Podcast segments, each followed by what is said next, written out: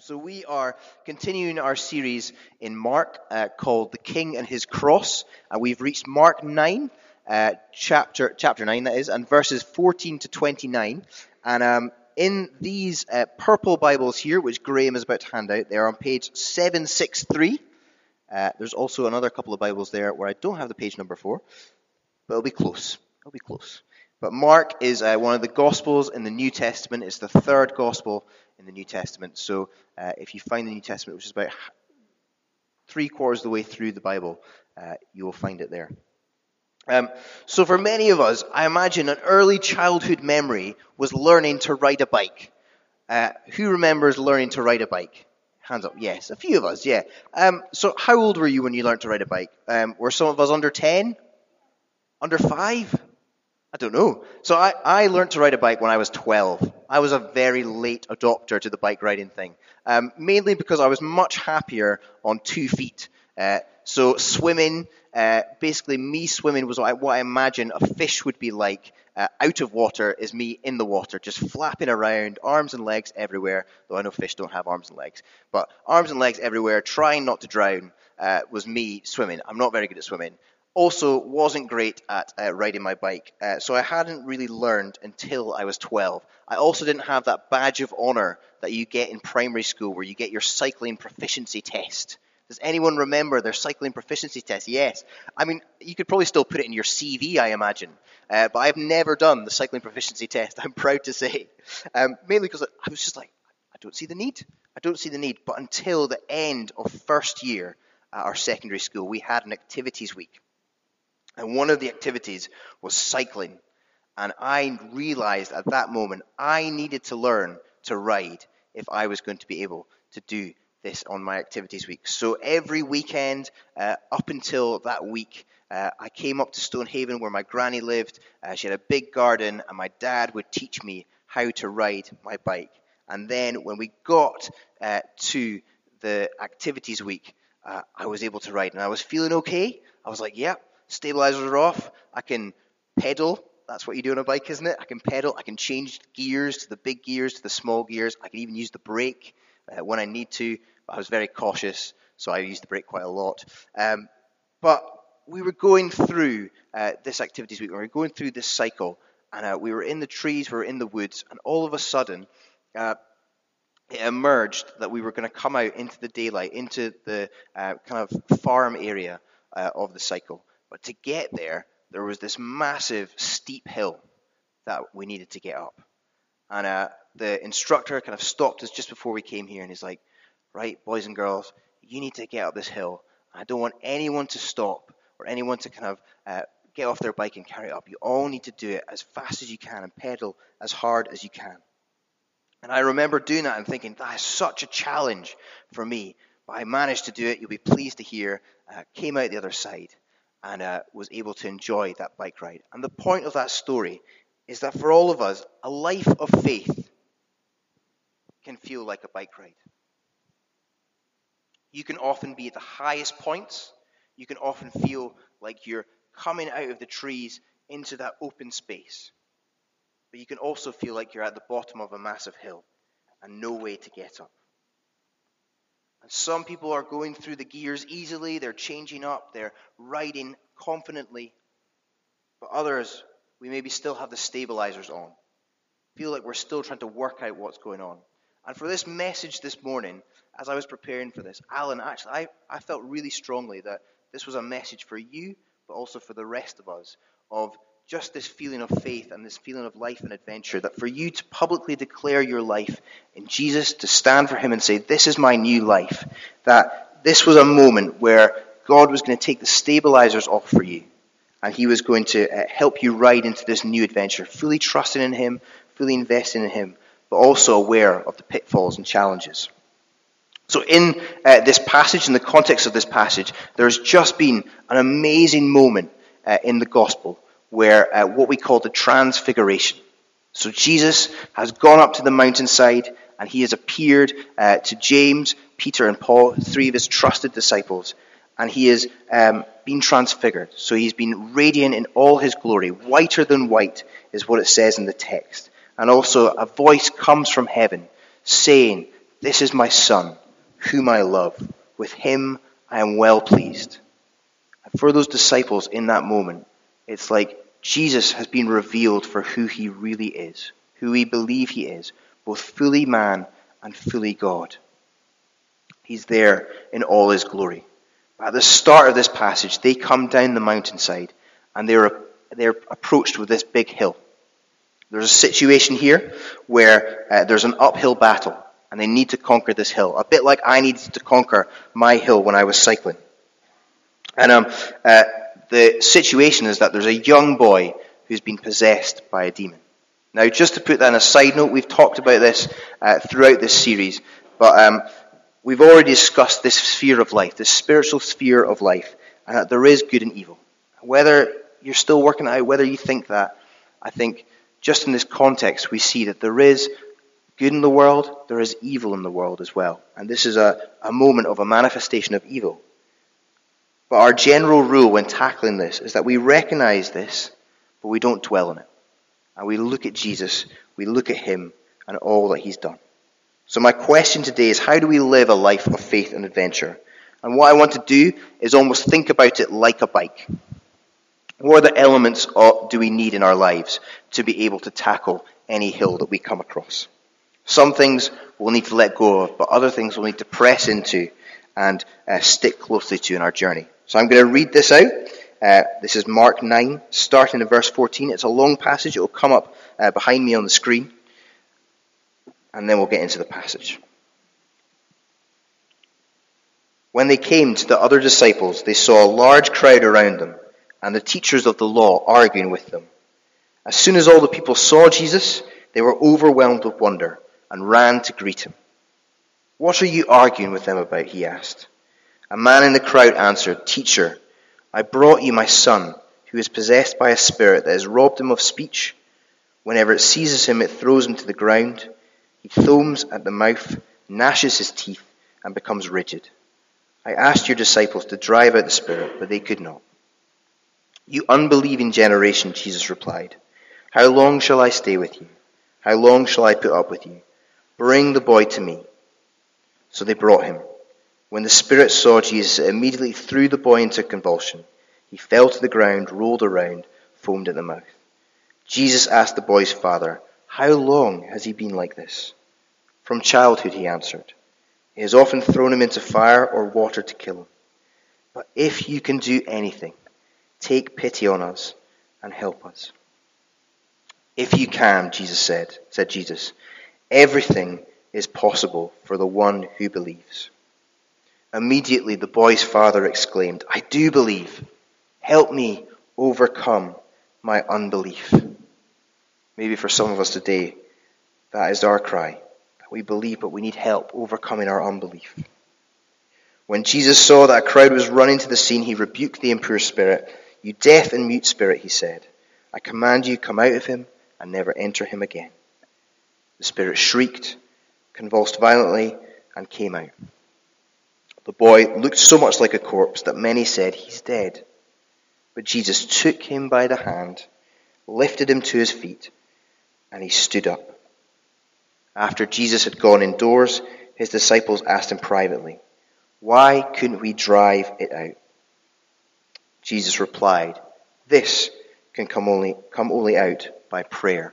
Or some translations say prayer and fasting. I just want to pray for us quickly just for this passage and for our hearts now. Lord Jesus, we thank you for your word. We thank you that we can come to your word for guidance and direction, comfort and hope. And Lord, I just pray for each one of us today, whether we know you or not, whether we're not even sure whether you exist or not, Lord. I just pray that you would speak to each one of us now that you would give me the words to say, but that you would speak through me now. Pray this in Jesus' name. Amen. Amen. So our question is, how do we live this life of faith and adventure? And firstly, um, what I want to say is that we need to have the stabilizers removed from our bike. We need to have the stabilizers removed. And um, Previously in the story, uh, people are starting to recognize Jesus as the Messiah. In Mark 8, at the end of that, uh, Peter says, one of his trusted disciples, one of his trusted followers, he says, You are the Messiah. It's like a turning point here where people start to recognize who Jesus really is. And the Israelites, uh, those at the time, those who'd have been around Jesus, would have uh, seen a Messiah as a political leader, as a revolutionary, and hoping Jesus would be that person. But that is just a glimpse of who Jesus is. He's much more than that. But many also, the crowds that were following him, saw him as just a healer. They had been following him uh, all the way through this gospel, and he'd been healing people, and they'd been seeing that. They'd been thinking that was amazing but they weren't necessarily seeing anything else to think that Jesus was. He just he was able to do these things. That's amazing, um, but we're not really sure what else. So we see that um, in verse 14 of this passage, uh, the disciples were arguing with the crowd and with the teachers, and uh, as the disciples had failed to heal this boy, and this boy was under such control. He was robbed of speech. He was thrown to the ground. He foamed at the mouth. He became rigid. He became stiff. And the crowd was asking Jesus to heal.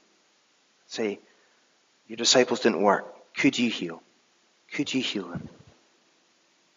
It was almost like that was uh, the tip of the iceberg of what they saw Jesus as. It's just, we have a problem. Jesus, can you fix it? It was almost like a Mr. Fix It kind of person. Jesus will know how to do it. Jesus will know how to do it. Or uh, um, who's the guy that loves the jobs that you hate? Mr. Muscle. Almost like a Mr. Muscle guy. Loves the jobs that you hate. Oh, we hate this job. Can't really do it. Jesus, can you come and do that? That's almost what they were saying. And the young boy's dad as well. He's lost hope. And he sees Jesus. And he thinks, this is my ticket for him to be healed but his hope has almost turned to apathy. He says these words He says, Jesus, if you can do anything, take pity on us and help us. He's desperate. But he doesn't fully realize who he's speaking to. If you can take pity on us, if you can do anything. He's desperate, but he does not sure if it's going to work. He says, if you can do anything, take pity. He's lost hope He's given up. And also the crowd, they're apathetic. They're almost like, we came to see a show. We came to see someone heal. No one has been healed. What is going on? It's almost like they've been spoon fed what they want to hear.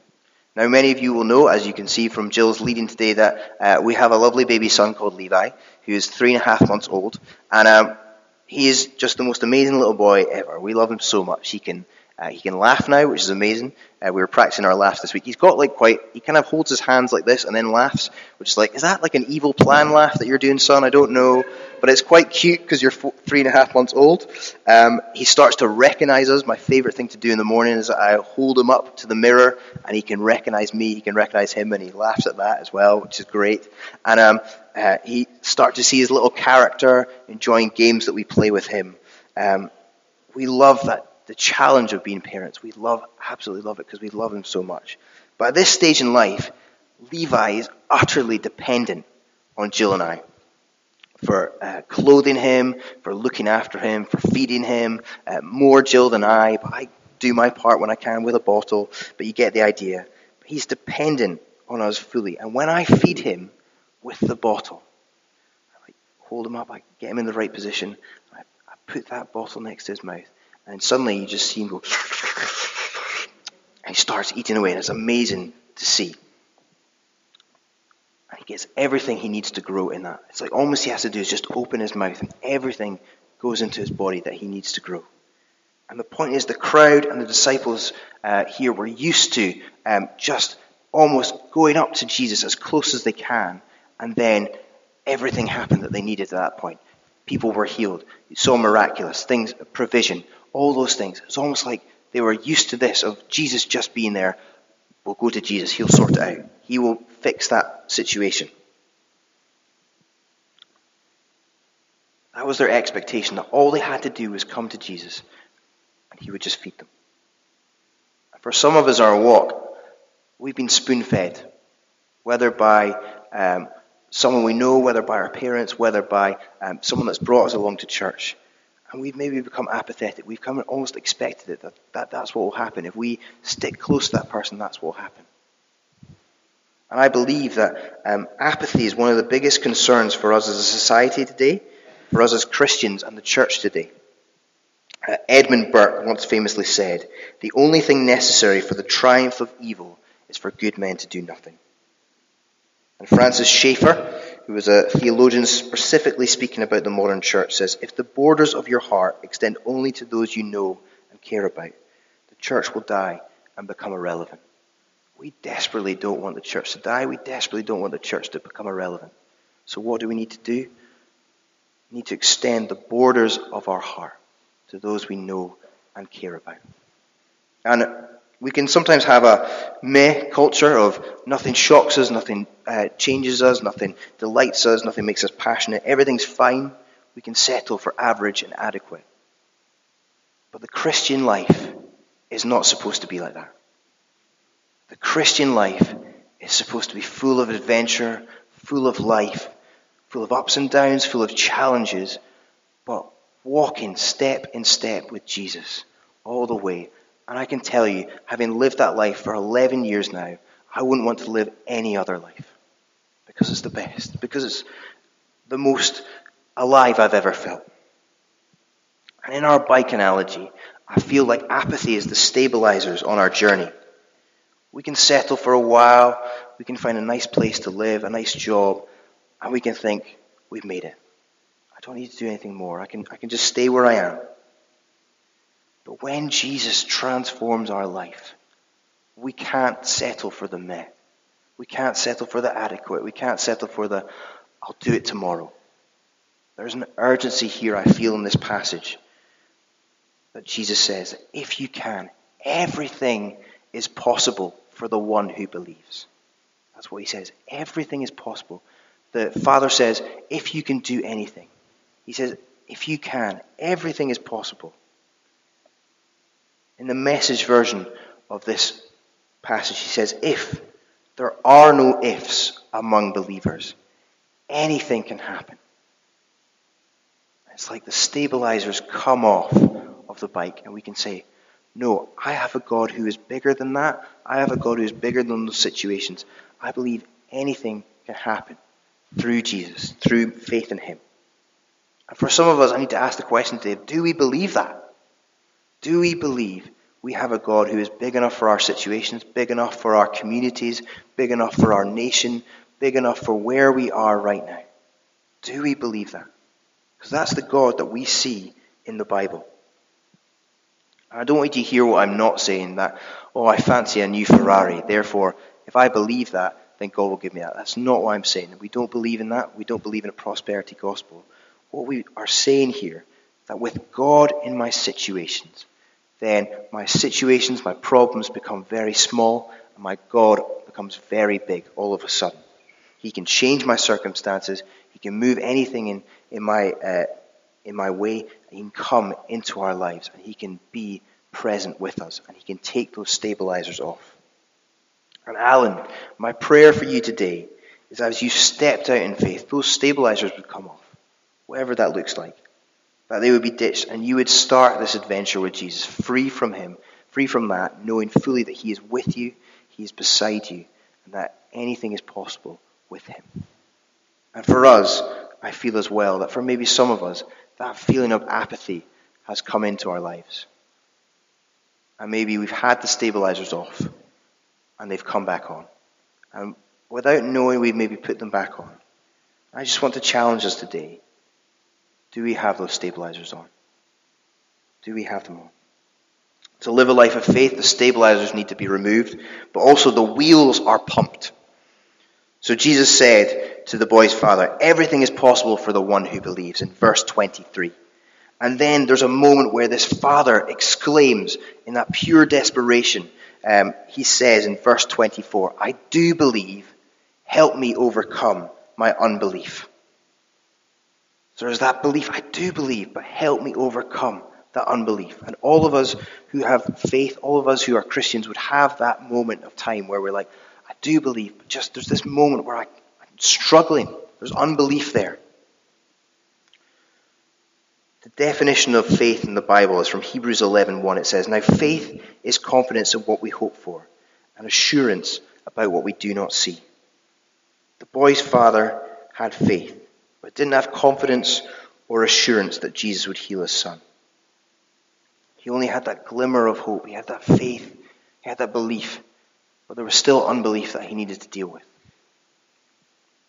And um, when you're riding a bike, not that I ride it very much, but when you're riding a bike or when you're driving a car, one of the most important things is to make sure the tires or the wheels are pumped up. Now, who here has ever driven a bike, ridden a bike, or driven a car with a flat tire? Yep, guilty. Uh, I once drove, drove a car. Um, I was going to, I was speaking at a church on Sunday morning. I, I, I'd gone into the petrol station. I'd realised um, something wasn't right, mainly because I was like driving along the road like this. I was like, oh, something's not right here. And I uh, got out and saw there was like a massive nail uh, in in one of my front tires, and I was like, oh, rubbish. What do I do now? Uh, so I um, I was like, well, I need to get there on time. So basically, I um, don't try this at home, by the way. But I, I pumped up the, the tire with air as much as I could, made it sure, and then I basically had like a five minute journey. It's like, right, I'm going to drive uh, as fast as I can, make sure I can drive safely, and, uh, and kind of just freewheel basically this car all the way down this hill to this place where I was speaking. Uh, ditched the car there. Fortunately, there was a mechanic in, in the the congregation that I was speaking to, and I was like, "Oh, amazing! You can fix my tire. That'd be great." He did, uh, and I got away with it. But oh my goodness, when I was stopped at those lights, and I was like, the car was like shuddering, and then I would stop and like, like sitting there, I'm like, "Oh, this is not good." And you can't get very far with a flat tire, can you? No, no, you can't. I'll answer my own question. You can't get very far with a flat tire. And the point is, if our faith is flat, then when we approach these hills, when we approach these mountains, we're not going to get very far. The hill of life that's facing us, if we approach them with a flat tire, we won't make it.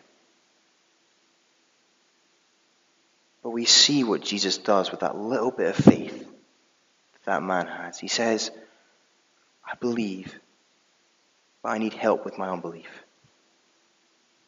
And Jesus hears the man's cry and he heals the boy. and he picks the boy up by the hand, who looked dead, and he said he's alive. And maybe you're here today, and you have that tiny little bit of faith, and you're like, I feel dead. I can't do anything with that. You have that faith, that word earlier, faith small as a mustard seed? Jesus can come into your life. He can come and he can take you and give you life give you that breath, take away that feelings maybe of rigidness or of not being able to speak, of restriction. And He can do that in your life.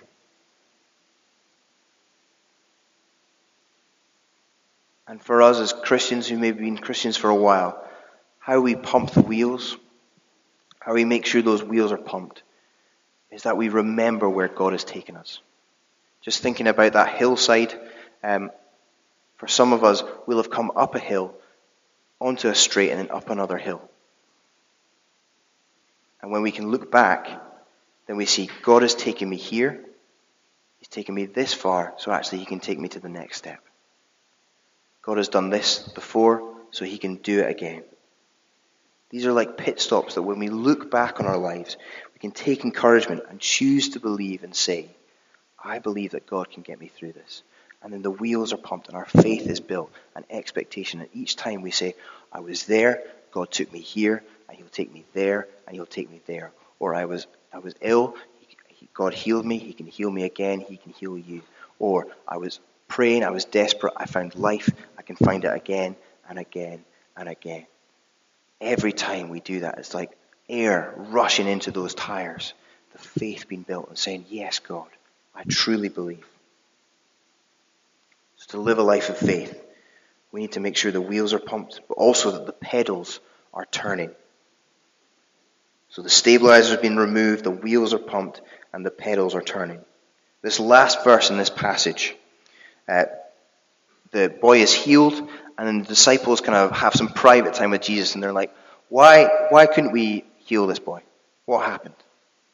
And Jesus says in verse 29, this kind can only come out by prayer, or in some translations, prayer and fasting. Prayer is like helping turn the pedals here of the bike for us to move forward in our faith. And the disciples, they'd already been sent out by Jesus. They'd been commissioned to go uh, in Mark 6. He says he called the twelve to him. He began to send them out two by two and gave them authority to heal and authority over impure spirits. So they'd already been seeing uh, some of the kingdom of God move, some of Jesus come into these situations by prayer, by praying for people. And um, they had some success. Um, it says in Mark 6:13 that they drove driven out many demons and anointed many sick people with oil and healed them. So they'd driven out some evil and they'd also healed some people in the world. They had a track record. They'd seen God move through their prayers. But here they couldn't. And Jesus says it only comes out by prayer and fasting. Now, I don't know what the disciples did when they tried to heal this boy. But Jesus is clear that dependency on Him is essential if we are to live this life of faith. He's wanting to teach his disciples that he won't always be with them. And we see the shadow of that, that the cross is coming for Jesus. But we can always pray to him. In John 14, it says, I will not leave you as orphans. I will come to you. Before long, the world will not see me anymore, but you will see me. And further on in John 14, it says, The advocate, the Holy Spirit, whom the Father will send in my name, will teach you all things and remind you of everything I've said to you. When we pray to God, when we pray to Jesus, we have the advocate. For those of us that are Christians, it says we talk about Christ in me, Jesus in me, the hope of glory. And it's like when we pray, we see the Holy Spirit move. We see Him move in our lives, and those pedals start to turn, and things start to happen, and then our faith is increased, and those tires become pumped again, and then those pedals turn even more, we see things. And by the before we know it, we're praying when we're in the woods, we're praying when we're in the bottom of the valley, we're praying when we are at the top of the mountain. And as a church, we have a big vision. We want to see this nation come to know Jesus. We want to see this area transformed. We want to see God glorified in all areas of Scotland. But with that vision, we desperately need to prioritize prayer. As a church, we pray and fast as a staff team every Monday, and you can be involved in that if you want. And we also have monthly gatherings meeting across our sites regularly.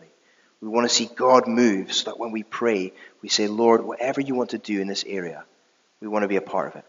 We don't want to come into those situations and say, God, this is the list of things we want, but actually, God, what are you doing? What are you saying? And we will follow you.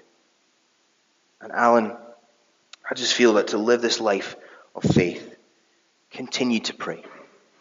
I know that you do.